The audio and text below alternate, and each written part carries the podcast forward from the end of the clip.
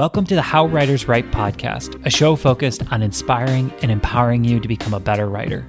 Come along as we deconstruct the tips, routines, and motivations of your favorite authors. In the end, it's all about getting your story onto the page.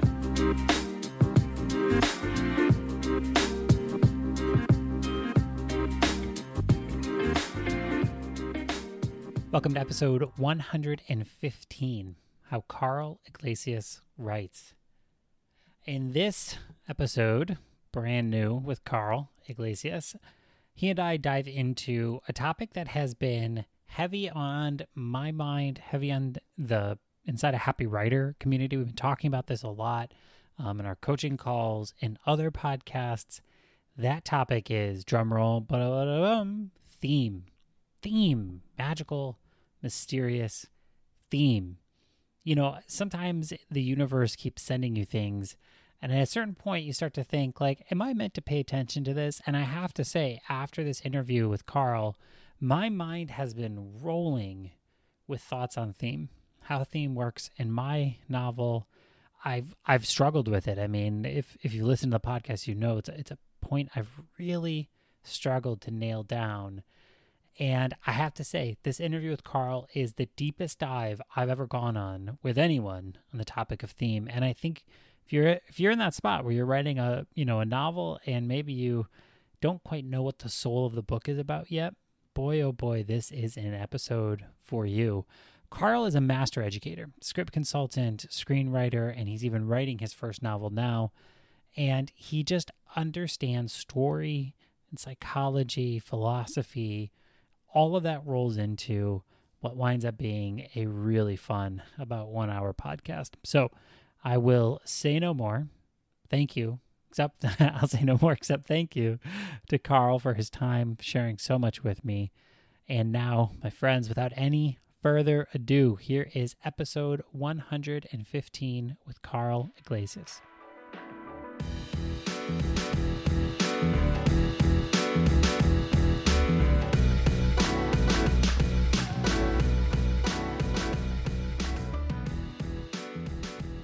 Welcome to the How Writers Write podcast.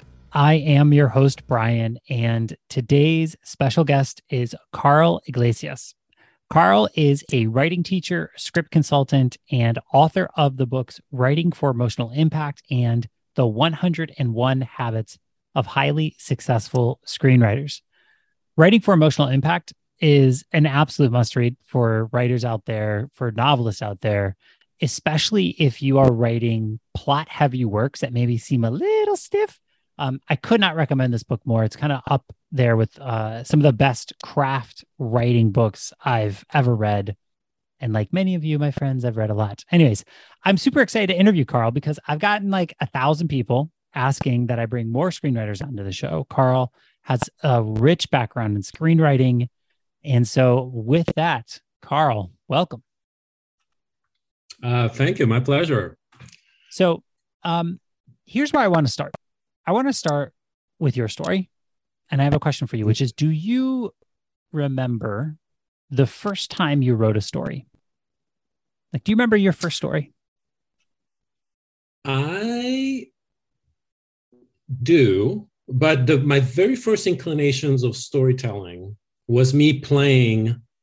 I, I grew up in France, Okay. And we used to have something similar to GI Joes, like the old dolls, right? GI Joes, except we call them big Jims in France. and it was cowboys and stuff. And what I remember doing, like the earliest memory I have as as a child, is actually playing and making up scenes. So I was making up scenes and and stories with with the dolls, basically. And so that was to me was my first uh, my first instinct of uh, of uh, storytelling. Um, I didn't think of becoming a writer though. I thought maybe would become a, you know, more of an actor. Mm-hmm. And that's actually what brought me to LA originally. Only to discover that because of my kind of my accent and, and me kind of being more of an introvert and being shy, I was really terrible at auditions. But what that led me to is discovering the screenplay. And that was like a, a huge, you know, punch to the stomach, uh, epiphany, clouds, Red Sea parting, that whole thing of of discovering that wow this is something that you have complete control over in creating whereas everything else around the screenplay you have no control over.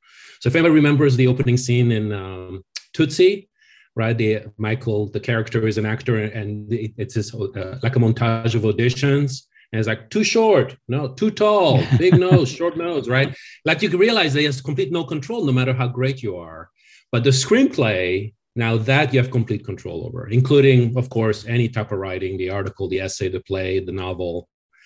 Um, yeah. And yeah, so it, it gives you kind of like this, this, you know, this sense of control and confidence. That's mm. the only thing you can control. Um, and so that's that's how it started for me really. So that that like sense of control like resonate. I mean, I can't um mm-hmm. my I I often tell my wife like the idea of doing an audition I think is my worst nightmare. I I don't mind speaking yeah. in public, like I love to speak, but the idea of auditioning to me, I think I would rather die. Like to, I'm like just kill me yeah. ahead of time. I agree. Yeah yeah but but so so there was something for for you as a writer the the story was important but but there was this sense of like control or mm. Wanting to see your story come out like like what do, yeah. do, do, you remember like like what was it that was there like a movie was there like a book was there somebody who said something that it just made you give the spark and just be like no. i gotta do this it's well i knew um my mom was an artist. Mm-hmm. My my parents, together with my father, was like they were flamenco dancers. I was I was kind of always in that world of plays and stage and dancing and music. So I knew I knew I felt I felt like I've you know of the artist soul. So I felt kind of mm-hmm. creative somehow, but I didn't know where. So I thought I was going to be acting. I, I, I dabbled in photography, um, architecture, you know, drawing, that whole thing. Um, uh, but but the the writing coming into Screamlet was accidental, uh, just being there uh, and discovering that craft. But it, but in terms of the sense of control, I'm I'm a big believer in in the sense of um, um, I don't know if you've heard that term, the internal locus of control versus external locus of control, I've which not. means there are some people who feel like they're like a leaf on the river, whereas there are some other people who believe they're the captain of a ship. Mm. And, uh, and so those who have a strong internal locus of control are like those who feel like they're captains of their ship, meaning that they feel like they can do whatever they want if they put their mind to it. Um, and, and they know what they can control and what they can't control. Whereas mm. there are other people in this world who believe like life happens to them. They're more like, why is this happening to me? They believe more in, in kind of a, like luck and, uh, you know, things happening that you know, uh, usually it makes them a little more depressed than other people. But yeah, it's um, it's interesting yeah. too. Like you saying that, yeah. I'm like that totally resonates. Like I can tell, I can, I'm definitely like captain of the ship. Um, right. You know, like I have a Bukowski quote tattooed on my arm. That's your yeah. life is your life. I mean, like I, I think that's pretty squarely exactly. down the runway. Yes, squarely down the runway. Absolutely. Yeah, yeah, exactly. Oh, that's so interesting. I'm gonna have to like turn and, that one. Yeah, and I'm really big in philosophy. So every time I read a lot of philosophy, and and uh, you know, when I come across something, it it all it all resonates because it's true to me. Mm. Like you know, if you keep seeing it in different ways, and you also see it in you know Shakespeare and mm-hmm, novels mm-hmm. and movies and songs, like things that that are universally true resonates with people who are a little more observant of the world and so that's you're giving me lots to think about here. Like I, I have to like think yeah. about what you're saying yeah. Um man that, that's just kind of like yeah pause rolling, the episode. Yeah really about, there's going to be a lot of those mind-blowing things today Some, in 35 minutes. Yeah sometimes sometimes this happens on the podcast. I've said this a bunch of, sometimes this happens where i'm just like i know i'm supposed to ask you a question. I know that's what happens next in this but I'm yeah. really thinking about what you just said. And so my head is like, hmm. oh, it's so interesting. So, um, you know what? I, I, gotta say, you know, that's what makes great interviewers, by the way.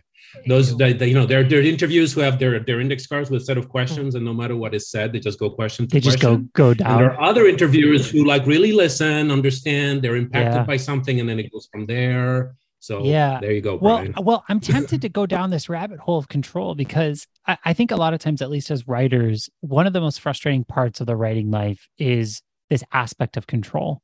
And it yeah. manifests in a lot of different ways. At, at its most fundamental, it manifests that many times there are gatekeepers in between that which you create and that which comes into the world. Right. Yeah. Um, in mm-hmm. In the writing world, there's agents, there's editors, there's this crazy process that goes into being published. In the screenwriting world, right. I imagine it to be worse, oh, candidly. Like yes, I, I yeah, think probably the absolutely. writing novel world has it yeah. easier than screenwriters do. Um, yeah. And so I, I think there's that part.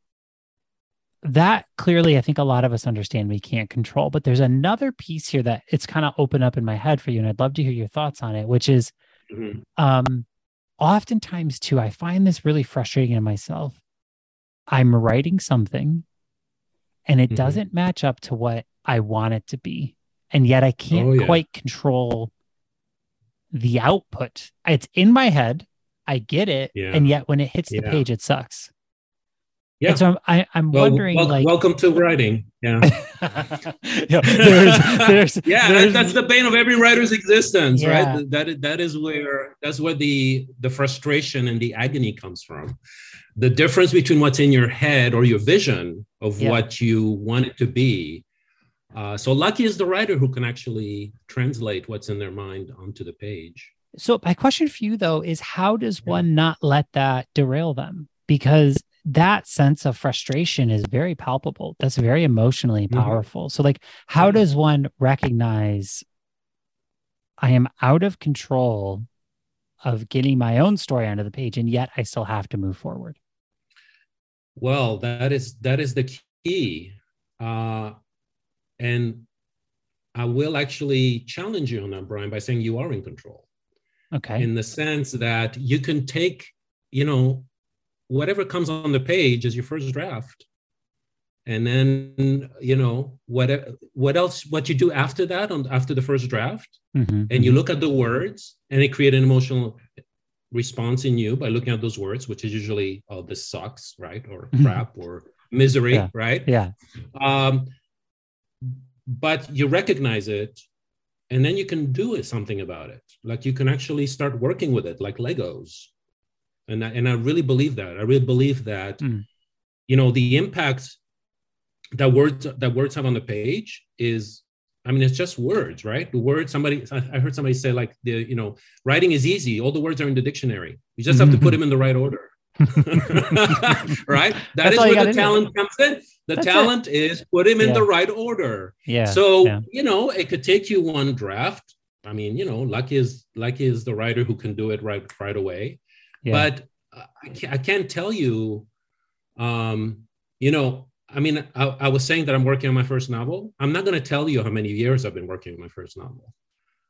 Right. And the reason there's been so many years working on it is because I recognize that it's not good enough. And, and I got to, but that's me. Right. Yeah. And it could be, you know, you can say, okay, it's not good enough. I don't think there's ever been, I don't think I've ever met a writer who was totally happy with what they wrote. They always say, well, when is it finished? Well, it's finished when it's out of your hands, in a sense, yeah. especially in screenwriting. You know, a, a, a, script is finished or a story is finished when it's when it's shot and produced, and that's it. It's out of your hands. But um, but until you get there, you have complete control over how you put the words together. Mm. And it could tell, and until until you get to that stage where you give it to someone and they go, "Wow," And then you give it to another writer, reader and they go, wow. And you give it to another reader and they go, wow. Well, then you could have a little bit of a confidence that maybe it's there. Yeah. And and that's the way, that's my that's my barometer. It's really the yeah. audience. Right. So yeah. I'm not I, I, never give my writing to my mother. uh, but you know, so I, I, give it, I give it to to writers or friends uh, who are readers who I trust, I trust their judgment and so I know that they will tell me if something is good or not. If something works or doesn't. Yeah, yeah, yeah. And it, that's what it comes down to, really, the, the the reader's response. Yeah. You know. Yeah. Because you may not be, you know, you may not be happy with something. It may not be your absolute, total, um, complete vision of what you intended. But if it's, but if it's great, and by great i mean that people say it, it's good like they really respond to it and it's really that's really what you're aiming at right i mean I think all of us who are writing have the same desire, which is to impact a reader. Mm-hmm, mm-hmm. Or if you're a screenwriter, to impact viewers in the theater, but or playwright, right? Um, or singers, and, and anybody who communicates through art wants to impact an audience in some yeah. way. Yeah. And so that's it. So so the audience is your barometer more than you. Oh, that's challenging. Yeah. I'm not gonna lie. That as you're saying that, that's that you're you're, yeah. you're challenging me because I've right. very safely been writing in a cocoon where yeah. the barometer was myself. Yeah. and well, you're a barometer up until it, it, it you right. give it to other people. Yeah. But but you're you're you're stressing an interesting point, which is like um what at least and this is an individual question right? But like what at what point is something and i don't want to say good enough but but essentially what we're saying is it's like it's 90% good and it's 10% stuff you don't like.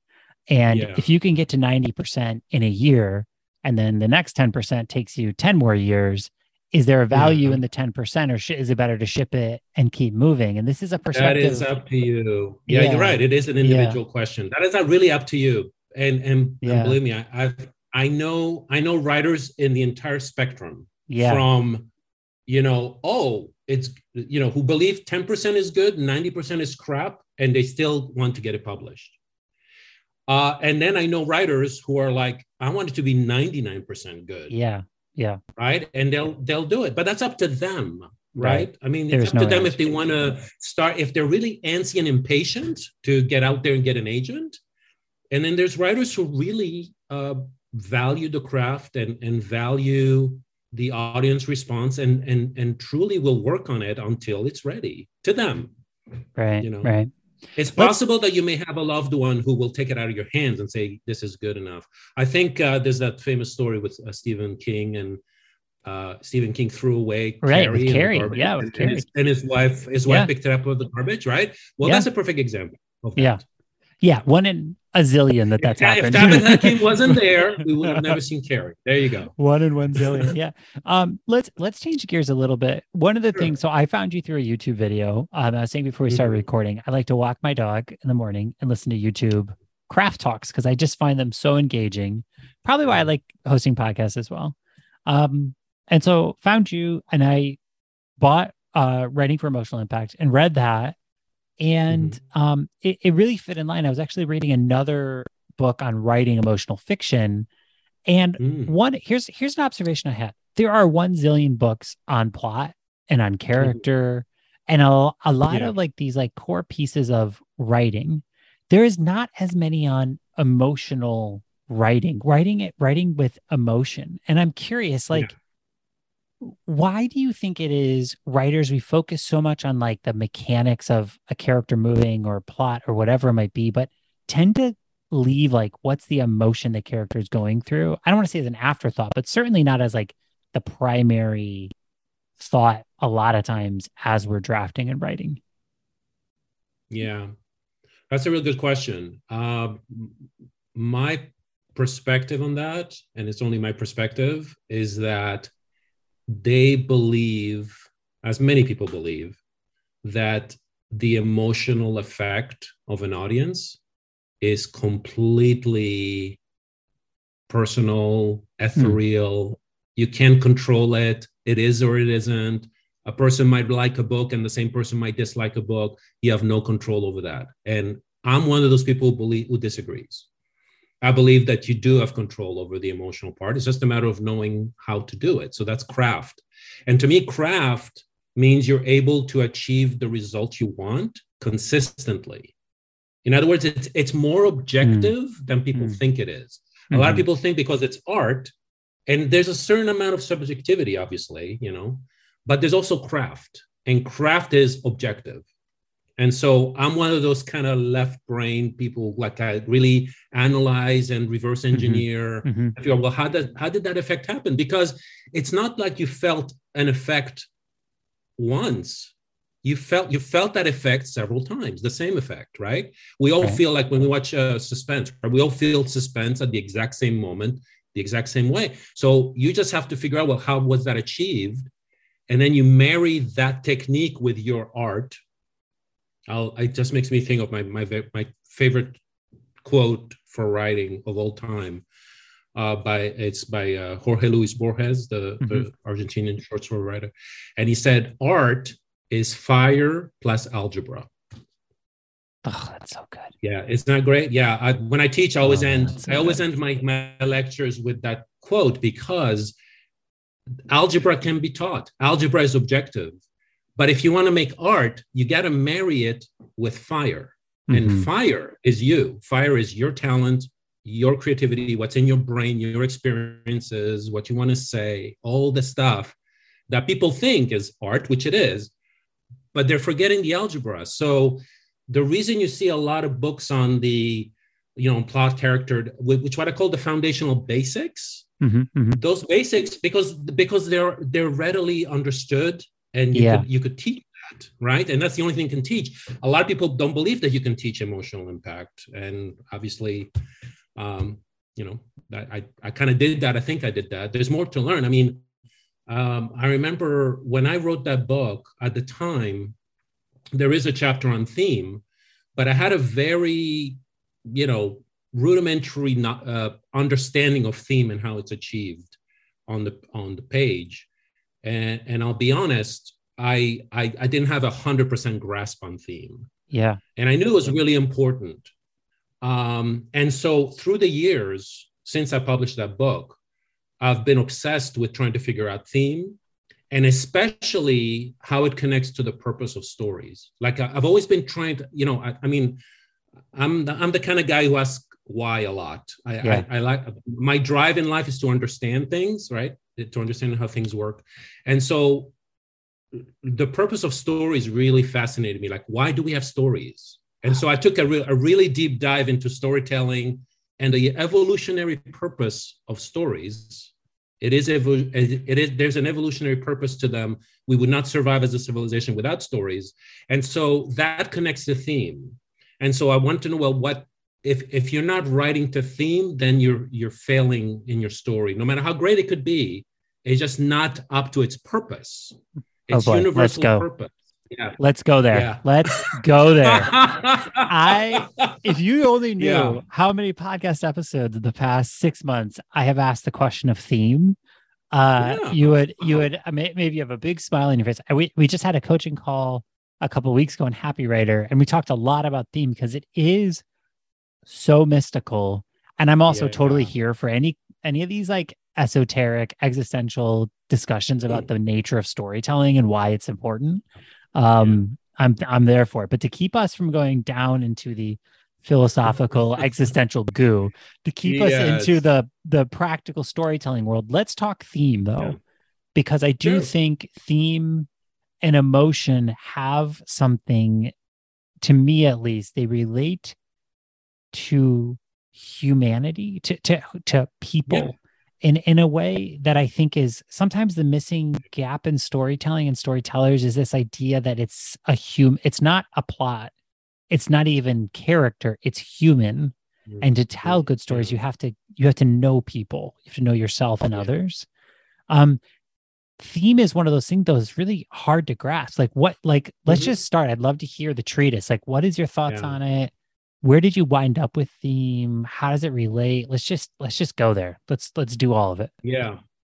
So um so so my whole point of talking about theme uh, originally was to answer that question is why why people don't teach it because mm-hmm. there's that mystical yeah. aspect to it. And because a lot of people don't understand it. And yeah. granted when I when I at the time I didn't really understand it fully. Uh, now now it's it's it's the focus of everything. To me it starts there uh, mm. once you have the, the general concept.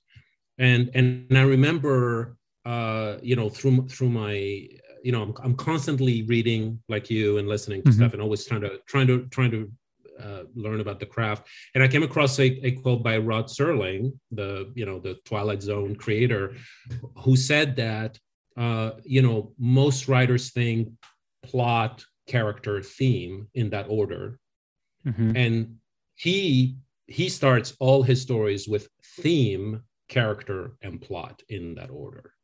In other words, he starts with knowing what he wants to say or what it's about, which then creates the character, and the character creates the plot. So it just made me realize that that in your journey as a writer, because of all the education out there, most people focus on plot and structure, especially in in screenwriting. It's all like ninety yeah. percent structure. Same, yeah, same. Uh, so they think they think plot, character, theme. So beginner, intermediate. The intermediate writer knows focus on character, but the professional writer really thinks about theme. And then um, there's another great writer, Paddy Chayefsky, who wrote Network, uh, screenwriter, who said, "Lucky is the writer who knows the theme from the get-go, from the beginning." Hmm. Now, most people, you know, they write, they write different drafts, they discover their theme. But to me, that is that is, I won't say a waste of time. It, it, they discover it, and that's fine. But it's a lo- it's a much lengthier process and a much more like a, like a a struggle with rewriting. Yes. yes. Uh, once you discover, because then you have to completely change everything. But if you know your theme from the get go, I mean, think. I mean, because characters connect to the theme, and of course, characters lead to plot. So, so theme to me is everything. Um, and and recently i discovered even something even what's more important than theme but we'll get to it. Okay. So let's let's you, yeah. you just described the past like i've been working on um the same novel for like six years. Mm-hmm. and i added it up. I, I shared this recently. I i added it up in the j- different drafts and i'm pushing a half million words written against one concept. Because as you said I started out with a, an idea, mm-hmm. Kind of came up with some characters and plot, wrote probably three or four full stories. I'm not, and I'm not exaggerating, mm-hmm. different character set.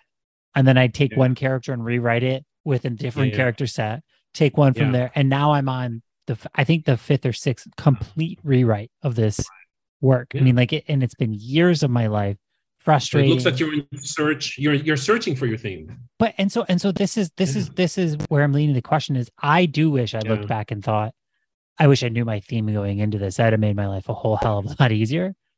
But how do you yeah. find a theme? Like like how is it? Like this is the thing I've struggled with, and I've listened to every book on theme. I search YouTube every day for theme, and it's always really? like wow. I, I can't seem to find something that has resonated with me. So I'm curious, like, how do you approach this task? How do I approach theme? Finding yeah. How do you do it? Yeah. So it starts with so let's let's backtrack to the purpose of stories. So evolutionary speaking, right? We've evolved through stories mm-hmm.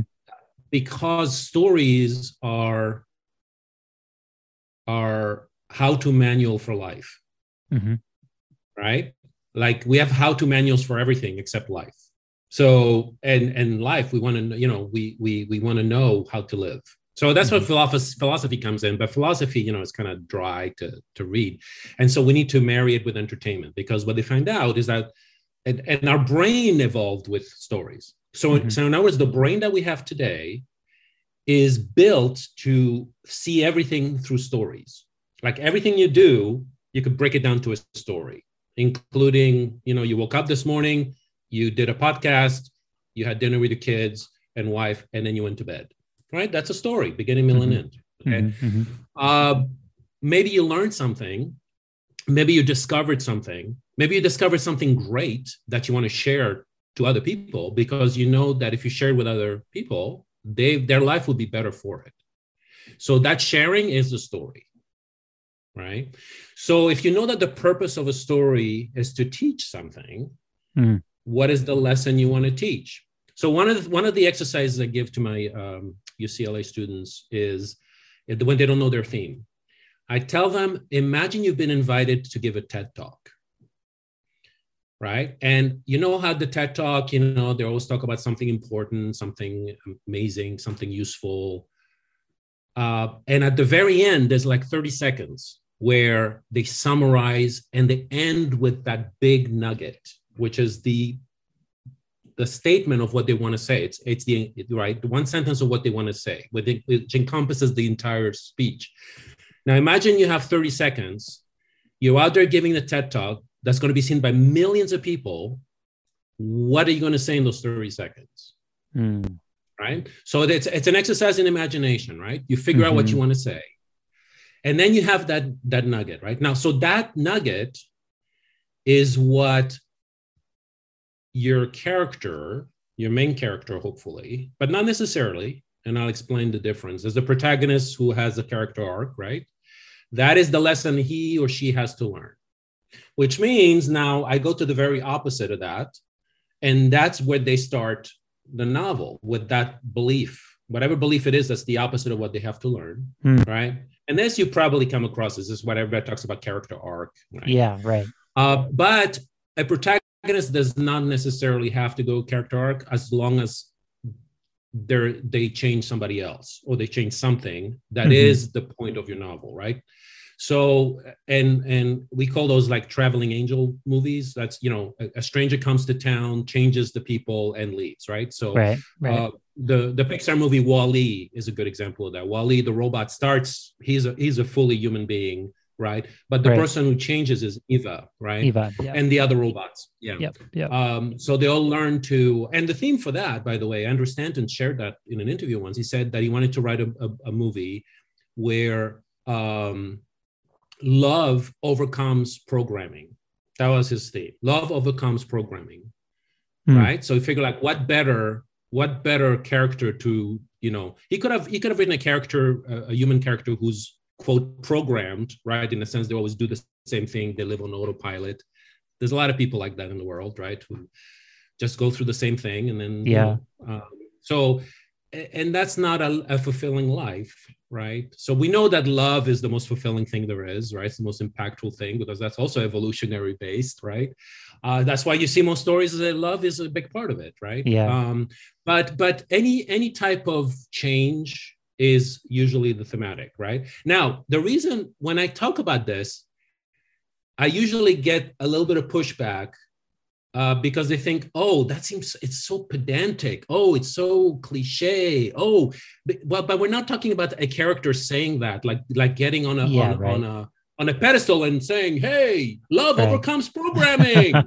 right, right, right. That right. would be your TED talk. That would yeah. be your TED talk. But the what what a story does is that it hides it and the reason it hides it is because it's more palatable to an audience and and i'll give you an example it's an analogy i also give in my in my in my classes which is do you have a pet I do. do you, I have a okay. beloved, so, beloved pet. a beloved pet. So beloved do you ever dog. give him like you know they have, they have to get him? Uh, yeah, they have to eat. They have to some medicine. Sometimes they have to get. You have to give him a pill. Yep. Yep. Right. And what you do? You get this product called uh, Pill Pockets. Right? I've never. I don't know I, you know that product. Okay, it, it's basically a thing where you it's a, it's a treat. It's a dog treat, and you put the the medicine inside. Okay. And and you coat it so that the dog will eat it because the, otherwise the dog will not eat the medicine. Interesting. Right? Okay. Okay. Right. So so to me, that's the analogies of stories. Mm. So stories are little pill treats where the theme is the medicine, the kernel that needs to be learned mm. to make it more enjoyable to grasp. And um, science, people have done like neuro scans of brain. So now the thing that I found fascinating in my deep dive on stories is is how much of the the neurochemistry of the brain right. actually matches the craft of storytelling. your brain is designed to appreciate these things. So um, there's this graph somewhere um, on the internet or something um, where you see a, a brain um, absorbing facts, like in a nonfiction book, and the brain absorbing fiction. The, the brain that is absorbing facts there's like two parts of the brain that that is most active the brain that that is uh, consuming fiction has like 10 different things in the brain that light I believe up. it. Like there's I like, believe it. It's a lot more lively, right? And that's why it's more enjoyable. Yeah. And that's why it's more people absorb information hmm. more readily through fiction or through stories than through nonfiction. And that's why now it's like businesses and advertising yeah. that are yeah. into it because they know that that's the effect, right? Uh, so, so you want to, so that's what stories do, right? But but the purpose is, if a writer is doing just the the pill pocket stuff, like just the sugar sugar coating, right? Yeah but they don't have the important thing in there yeah then you're not writing to purpose in other words the purpose of your story is is to have that little kernel and if the kernel is not there that's the feeling you get when you read a book and you go oh okay yeah that was entertaining but then it's forget it's forgotten Yeah. Right. Or you walk out of the theater and say, "Oh yeah, that was fun," but yeah, you forget about it the next thirty seconds, right? Because it didn't have you, that that kernel. Yeah. Yeah, and I I mean everything you're saying completely resonates. Um, like I've I've so many things. I always say too after I do yeah. podcast interviews, I always have to go for a walk. I just think about everything because my head's always ready to explode. so I have to like yeah, go yeah, think and like process through everything. But let me let me ask you this. So we live in a world that is um we are a postmodern society, right? So we have mm-hmm. thrown off the shackles of modernism. Uh, we believe in subjective reality, subjective truth, um, and that one truth that I may have is not uh, a truth that I should be imposing on others or promoting to others. And so Can I give think, me an example. Um, or you want to keep you want to keep it to yourself. I, I don't know if I had an example. I, I would I would be willing to share one. I don't know if I can come up with one on the spot. I think it's more I wonder I wonder if some of the reason why some stories and and maybe even for me personally, maybe I'm just speaking to myself here, which yeah. happens a lot, is that maybe there's a fear of making those big statements. Maybe maybe there yeah, is a fear for writers of putting their truth inside of a inside of the story because there's right. a risk there. So I think I, think I, I can answer. Yeah. Yeah. I think I can answer. I think I think I think I understand what what he's trying to get at. And the key word is their truth mm. or your truth mm-hmm. or his truth or her truth. Because in order for a story to really resonate, it's got to be a universal truth. It's got to be a truth that every single human being shares, not one person, not another, but everyone. Hmm. And so the stories that resonate, that's why, you know, again, the stories that resonate are the stories where the truth is across the board. It's what I call universal truths, right? I always get into philosophical debates with my friends about truth, right? Truth with a capital yeah. T. Truth, yeah, because right. they say, well, what, what, about my truth and your truth? Well, there's no yeah. such thing as your truth and my truth. There's only truth, and there's only one truth, which is the, the capital T. And I'm not talking about one truth like in the religious sense. I'm talking about truth that is universal, that that is unfalsifiable in a sense.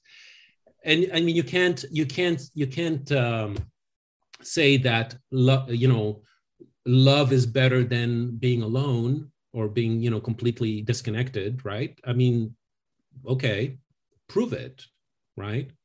And i've never seen a story where you know uh, somebody who was lonely and suffering because you can have a, a character who's lonely and happy. In that case well that's their that's the truth you're talking about. That's their truth.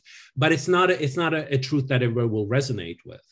Mm. you know hmm. what i mean and so it's really up to the writer's courage if they have a certain truth that they 100% believe in um, and want to share that with the world. And I don't think there's anything wrong with that. Yeah. And I think, I think maybe, yeah. maybe what you said is, is the, is the part where I feel tripped up, which is this idea of yeah. universal truth.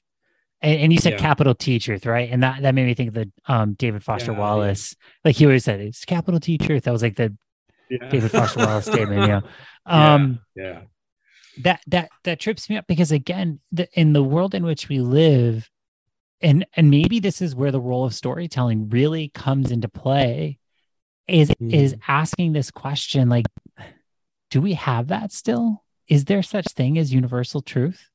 Like, like, do, yes. do is there universal truths, or are we absolutely set to see on the sea of yes. the subjective postmodern truth? You know what I mean? Right, right, right. Well, that's that's what I truly believe that. Sounds I believe, like that's I mean all the, all the, successful stories, and and you see that you I see that in a thirty second commercial, like a really well crafted yeah. thirty second ad. I was um I, I, was invited years ago to to speak to um the huge huge global company mm-hmm. uh, to their marketing team because they they do emotional advertising right they they sell their product which is not really a, a good product i yeah, would right. say but but their their advertising is all emotional makes you feel good it's great like and the way they do that is by really telling great stories that are universally true um, you know, and they focus on happiness and joy. I mean, who's going to argue against happiness and joy in life, right? So um, that's that's that's the key, right? So um, so yeah. every story that is successful, every story that resonates to more than a handful of re- writer readers, right? Yeah, uh, is successful because it resonates universally, right? The classic films or the classic plays. I mean, Shakespeare is still being put up today, you know, 500 years later, uh, because it told timeless themes timeless lessons that are that are universally true right? It's yeah. not a time thing. It's not a cultural thing right? Although you could argue that some films are more successful in certain countries than others. But generally if you talk about the movies that are successful across the world um, th- those tell timeless things. And so that's to me is the truth right? That's yeah. the kernel. That is the purpose of a story. If if the things that they that they espouse is not true we would not survive. We would not have survived. The reason we survived is because we learned those truths that made our life better or more fulfilling um, since the beginning of time. Oh Oh, so boy. the key is to know how to do it. I think yeah. all the all all your listeners and all the writers there. Oh, okay, so how do you do it? How do you do it? all right. So you you go to my website and you purchase this webinar. yeah, I do. I do have For a webinar about it, but nine uh, easy yeah. payments of nine ninety nine. Exactly, I will right, tell right. you. um, but but basically, so here's the thing. Most people think that it's so in terms of finding theme if, if you really don't know what to say you can always find what to say because you know um, i remember a, a, long time ago one of, one of the um, one of the big time screenwriters in my book said that they always they one of the things they like to do is which was surprising to me but uh, but very effective which is to go grab a book of proverbs mm. or a book of quotations uh, the thing that surprised me, I said he they they they he goes for uh, children's books. He goes to the library and goes to the kids section and goes for those really children's books because they're all very thematic, but very simplistic, right? Very simplistically right. told for children, but they're very thematically on point. And they so they, they, he is able to find some themes that are universal that then kind of trigger some imagination, you know, and create stories around that.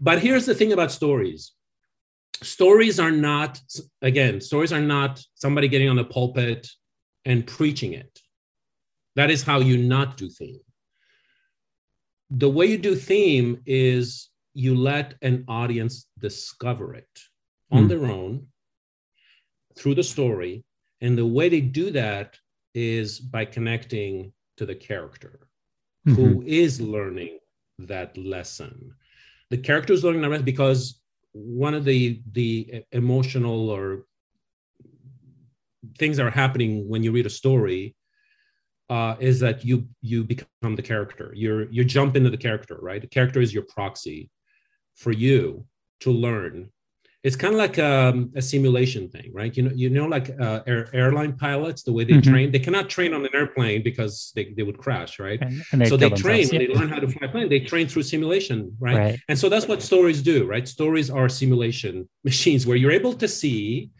um, in the span of two hours or an hour or 30 minutes or a book, six hours, whatever time it takes you to read, you go through that experience in the comfort of your own home, in the comfort of your your reading Nook mm-hmm. or your bed or the theater, um, and learn that lesson through that character who actually mm. struggles to learn that lesson, who goes through a lot more danger to learn that lesson. Um, and so that's the way we consume stories. So you got to do it through a character. Now, the character is not going to learn, is not going to start the story by saying, oh, you see, the character goes to the library, picks up a, a book of Proverbs, finds the lesson and then goes, haha, that's not how it happens because I figured it out. exactly, right? So what you do is the character, the reason you have a character struggling through an experience, right, is one, because we know that change is hard. Uh, but two is that you you see the character trying to figure it out for themselves rather than hearing it right? Mm-hmm. So good, a great example. Whenever I talk stories, where I, I bring up Star Wars because it's like you know my favorite movies. Right, everybody, everybody's yeah. favorite. Everybody knows, and and it's very right on point. Right, it's the, the hero's journey. It fits everything. Right. So you know, what's the lesson that uh, that Luke has to learn? Right, like you know, trust the Force, Luke. Right. That's what Obi Wan tries to teach him, and actually, he's teaching him throughout the movie. Right. right. But but you know he's not he's not getting it right away. He has to get it at the very last second where everything is at stake in that little cockpit where he decides to not use the technology and trust the force. And right. that was the lesson right? Granted it's still a very ethereal spiritual concept but still um, so but it brings me to this point that stories are thematic arguments. So here's where here's the crux hmm. of stories here in terms of how to do it. It's a thematic argument between two sides and the two sides battle each other and the character has is in the in the middle and they have to figure out which one is the right the right side. Preferably they are one side they're they're in the wrong side according to to you the writer um, and they have to get to the other side. And then you create a story where they vacillate between the two. And that's what it is. So when when i tackle theme, once I know what the lesson is, I try to figure out what's the thematic argument of the story. It's not just one word. You know, you don't say, well, the the the you know, Star Wars is about the Force, or you know, uh, this movie is about justice or about love, right? That's one word, right? You got to think of what the argument is. So right. usually it's the opposite. So if it's somebody who has to learn to to love well, you start with a character who doesn't know how to love, or a character who's completely disconnected. So you have disconnection versus connection, and that's the two. And then you put the character in those situations where he can choose one or the other. Preferably, he chooses the wrong one, and you go, ah, shoot, right? And because you care about the character, you hope you like you hope that they're gonna get it. Yeah. And when they don't get it, you go, ah, and then you're more and more engaged because now you want you want to see them finally get it, and that's what connects you from page to page to page or minute to minute to minute until they finally get it. And when they get it, they're you're happy. You're happy and for them, and you learn a lesson in the back of your mind. And you've made the thematic argument. You've closed right. that loop and they finally through, through their choice, right? Their choice, right? The the, the famous epiphany, right? The epiphany yeah. of the of the character is the lesson, is the is TED the Talk final 30 seconds. Yeah.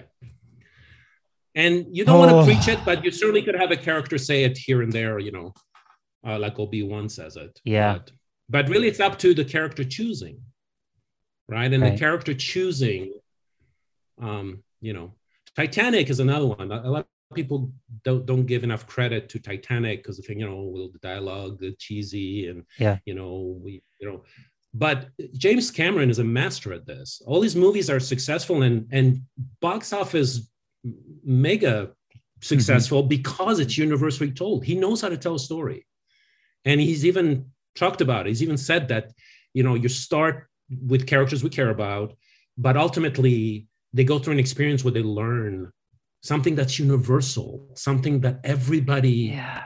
needs to learn right and when you think about what is the one thing that everybody needs to learn in this crazy world that's why we always going to have stories because there's always something to write about I'm there's always you know we see this. the world we see yeah. the news and we go, oh my God, if only they knew blank. And so there right. you go. Yeah, you have, uh, you know, you want to find like if you you you're dying for ideas, just just look at the news, because the, the yeah. news is characters who don't get who don't get the universal truth, right? They're believing the opposite, and chaos ensues.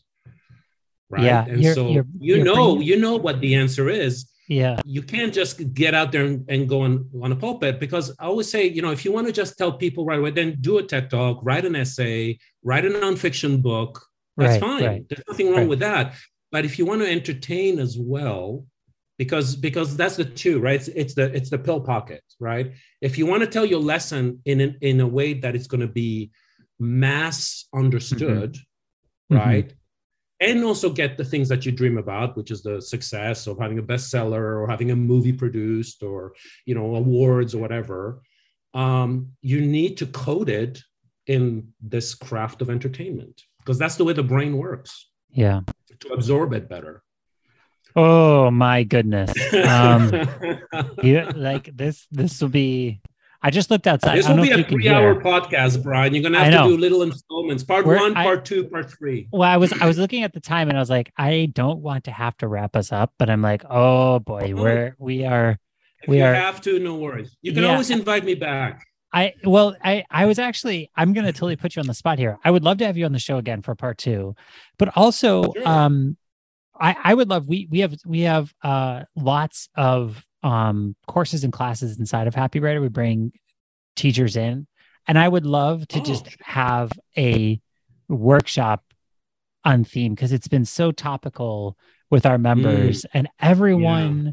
I feel like it's we, we've hit on it a lot, but just to underscore, I feel like it's one of the pieces that's so important of storytelling, but also probably the least understood or the least accessible. Yeah. Um, yes. And and it's totally. not necessarily. I understand the concept of theme relating to plot, relating to character, and the interconnectivity of those three things. It's more oh man, I don't know if you just heard that. There's a huge thunderstorm coming through, and Charleston, like every oh. afternoon, it's like a downpour. It's like just gray rain outside my window, um, and there's like thunder and lightning right outside. So oh crashes. God. That's what it's from. But, um, anyways, what what what what I think is always missing, and I'd love to bring you in and and just pick your brain more about this mm-hmm. is this concept of universal truths and relating to the mm-hmm. discovery mm-hmm. of theme is to me it's yeah. a unique perspective i've not heard and it's uncomfortable to the point that demands more examination on my part because like i said this idea of universal truth i feel like is mm-hmm. a shunned concept yeah and and yet i consume stories in every part of my life that are hollow and if yeah. one believes in like you know the jungian you know archetypes and shared consciousness mm-hmm. and and this like kind of history that like as people we share a common uh psychological and spiritual heritage that we are born into yeah. birth into one yeah. one i think could also argue then that, that there are truths that we share yeah. as being part of the human race and and so you saying no that is, it, yeah yeah you saying that I, i'm having to mm-hmm. divorce it from cultural truths which I think have sometimes been destruct- mm-hmm. destructive, right? Like, mm-hmm. uh, yeah. you know, women can't vote was a cultural truth hundred years ago. That's a bad right. one. You know what I mean? that like, right. like bad cultural truth. Exactly. But with yeah. human truth, which is a different concept. Right. Oh, okay, Karl, I have to do this. I, I, have to wrap us up here for the sake of of our time. Um, I'm going to ask you our final question. Uh, no so, so, I ask every sure. guest on the show the exact same questions because I just uh okay. I love the answers I get, but I also, you know, a big part of the show is to inspire and and empower writers to find their way to put words on the page. I firmly believe right. one of the hardest parts of this life is not learning about plot. Uh, the hardest part of the life is learning how to sit down every day and put words on the page yeah. and, and, to wrestle with hmm. yourself.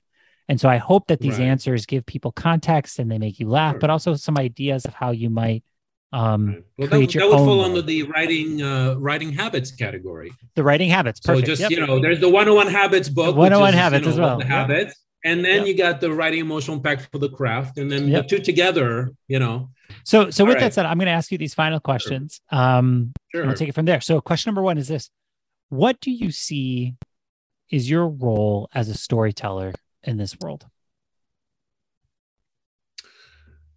Uh, my role is to teach.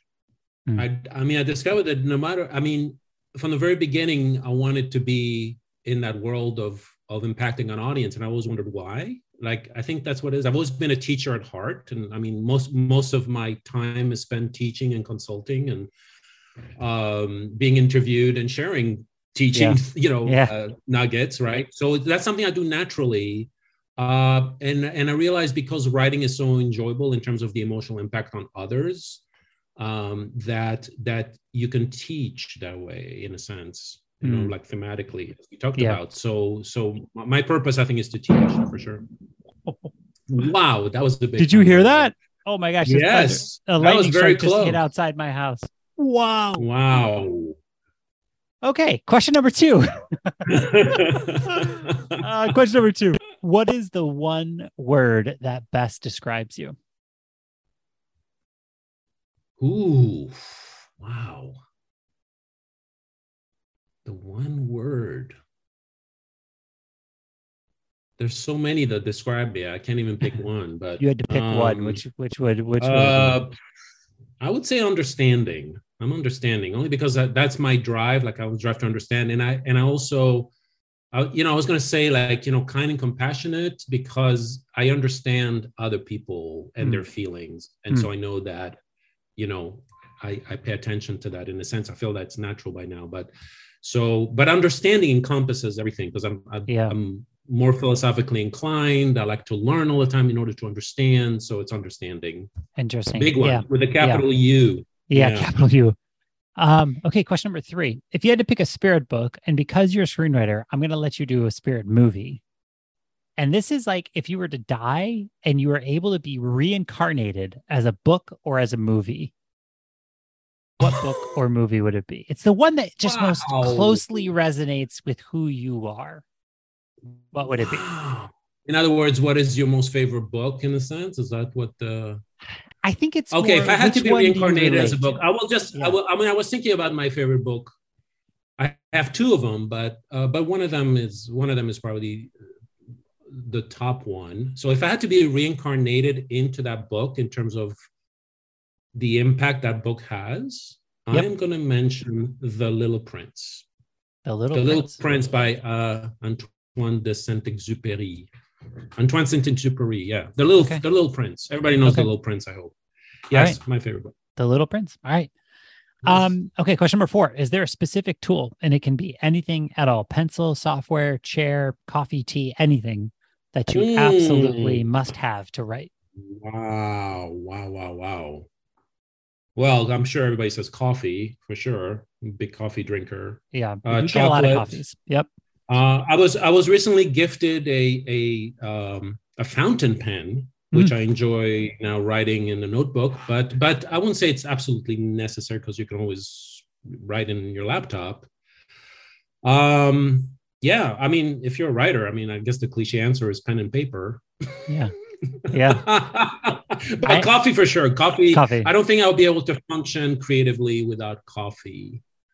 And with with your favorite book on your side you know yeah. like find your favorite author and really you know i'm a big believer in in emulating success mm-hmm. that was the basis of the 101 habits of mm-hmm, mm-hmm. screenwriters which was i think at i think at this, the the quote on it that that was the the heart of the book um right actually yeah it's, it's funny it's a tony robbins book thing. The secret to success in any field is to find what successful people do, think about, and act on, and do the same. Yeah. So basically, if you you study, know, that's and that's what your podcast does as well. So uh, I would think just if you have a favorite author, really not just read them, but analyze them, deconstruct mm. them, annotate them. Uh, really go deep into how do they do it on the page, and do that. Yeah. this is the second advice. week in a row yeah. that Tony Robbins has come up, oddly enough, um, yeah. on the show. Okay. Yeah. Uh, question number five How do you deal with the constant ups and downs of the writing life? Passion. Passion, passion is passion is the sail on your boat. Yeah. Right. So no matter how what the, the waves get big or you know that that's the thing that carries you through yeah i mean I constantly i mean i've gone yeah you know it's funny the the 101 habits book the experience of of of interviewing those writers actually turned me off completely from screenwriting i was off of screenwriting for like years hmm. because i because there's a lot of horror stories in there from the top writers i mean these are a-list writers who was tell, were telling me the realities of the business and i was like oh my god i don't think i can do that mm-hmm. and so it turned me off but because I'm such a, a lover of, of this craft of screenwriting and movies and TV, uh, then I came back to it. But in terms of, you know, you you have to have, and including in in publishing and novels, you have to have pretty thick skin.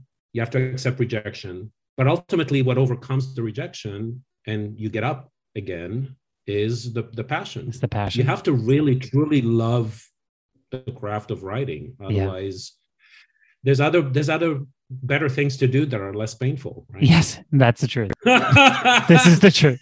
And, okay, I, and I think that goes across any field, right? Any field. The yeah. reason people do it, despite the ups and downs, is the passion and the love for it. Yeah, agreed. Agreed. Okay, last question for you. If you could give one mm-hmm. piece of advice to new writers out there, what would it be? So I have this thing written down because because I, I heard I heard uh, you know your podcast before in order to see what the podcast was about. I, yeah. And I figured that that's the question you would ask at the end. So yeah. I'm like, okay, what can I say as my last word? But I, I, I, was looking through my notes and I came across this thing that I actually wrote down in caps to, to always see. And you probably heard this a hundred times in terms of how deadlines are so impactful for really accomplishing things.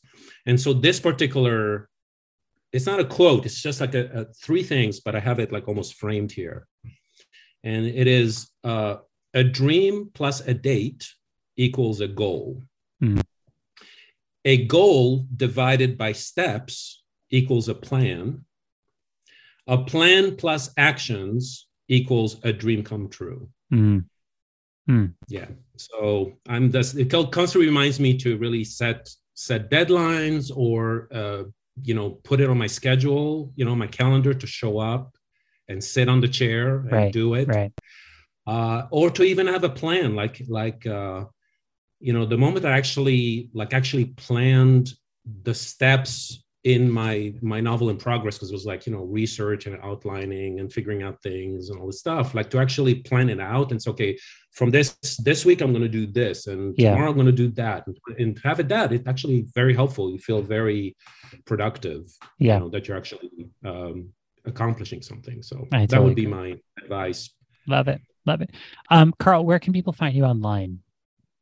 Um, karliglesias.com is okay. my, uh, website. Um, if you're interested in um, uh, UCLA classes, uh, it's UCLA Extension, so it's open for anybody to sign awesome. up.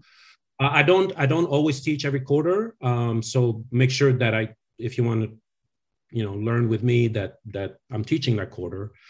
Um, but otherwise, I do, you know, write my book. I mean, buy my books, and, yeah. and I do have webinars from classes that have been recorded that you can actually uh, hear classes on any part, including theme, if you awesome, want. awesome. So. Um, Karl, this has been like a, a amazing hour. I feel like my brain is like melted a little bit, and I have to think. I have to think and like actively think. I don't know if you do this, but I, I have to think while having like a pen in my hands because I have to write it all out, mm-hmm. get all my yeah. thoughts on a piece of paper or on my iPad, and then try and like yeah. make sense because the theme piece of it, which you said, I didn't quite pull it all down, but something about it really resonated. And I need to scratch at it. You know mm-hmm. what I mean? Like I got to go deeper with it. And um, yeah. it's one of the great joys I get of being able to interview amazing people like you is I get to ask you whatever I want. You know what I mean? And I get to learn right. and, and, absorb so much. Yeah. And so I'm so grateful for you and for your time. And I know this will be one of those episodes I get emailed about forever and um, very oh, topical for our happy writer community as well. So I thank you so much.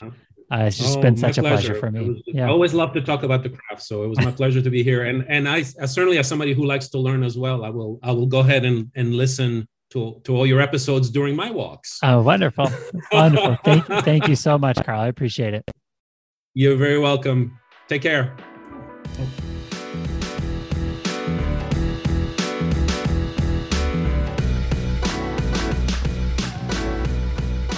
Thank you again to Karl for his time. If you haven't yet, you know the drill. Head on over to Twitter.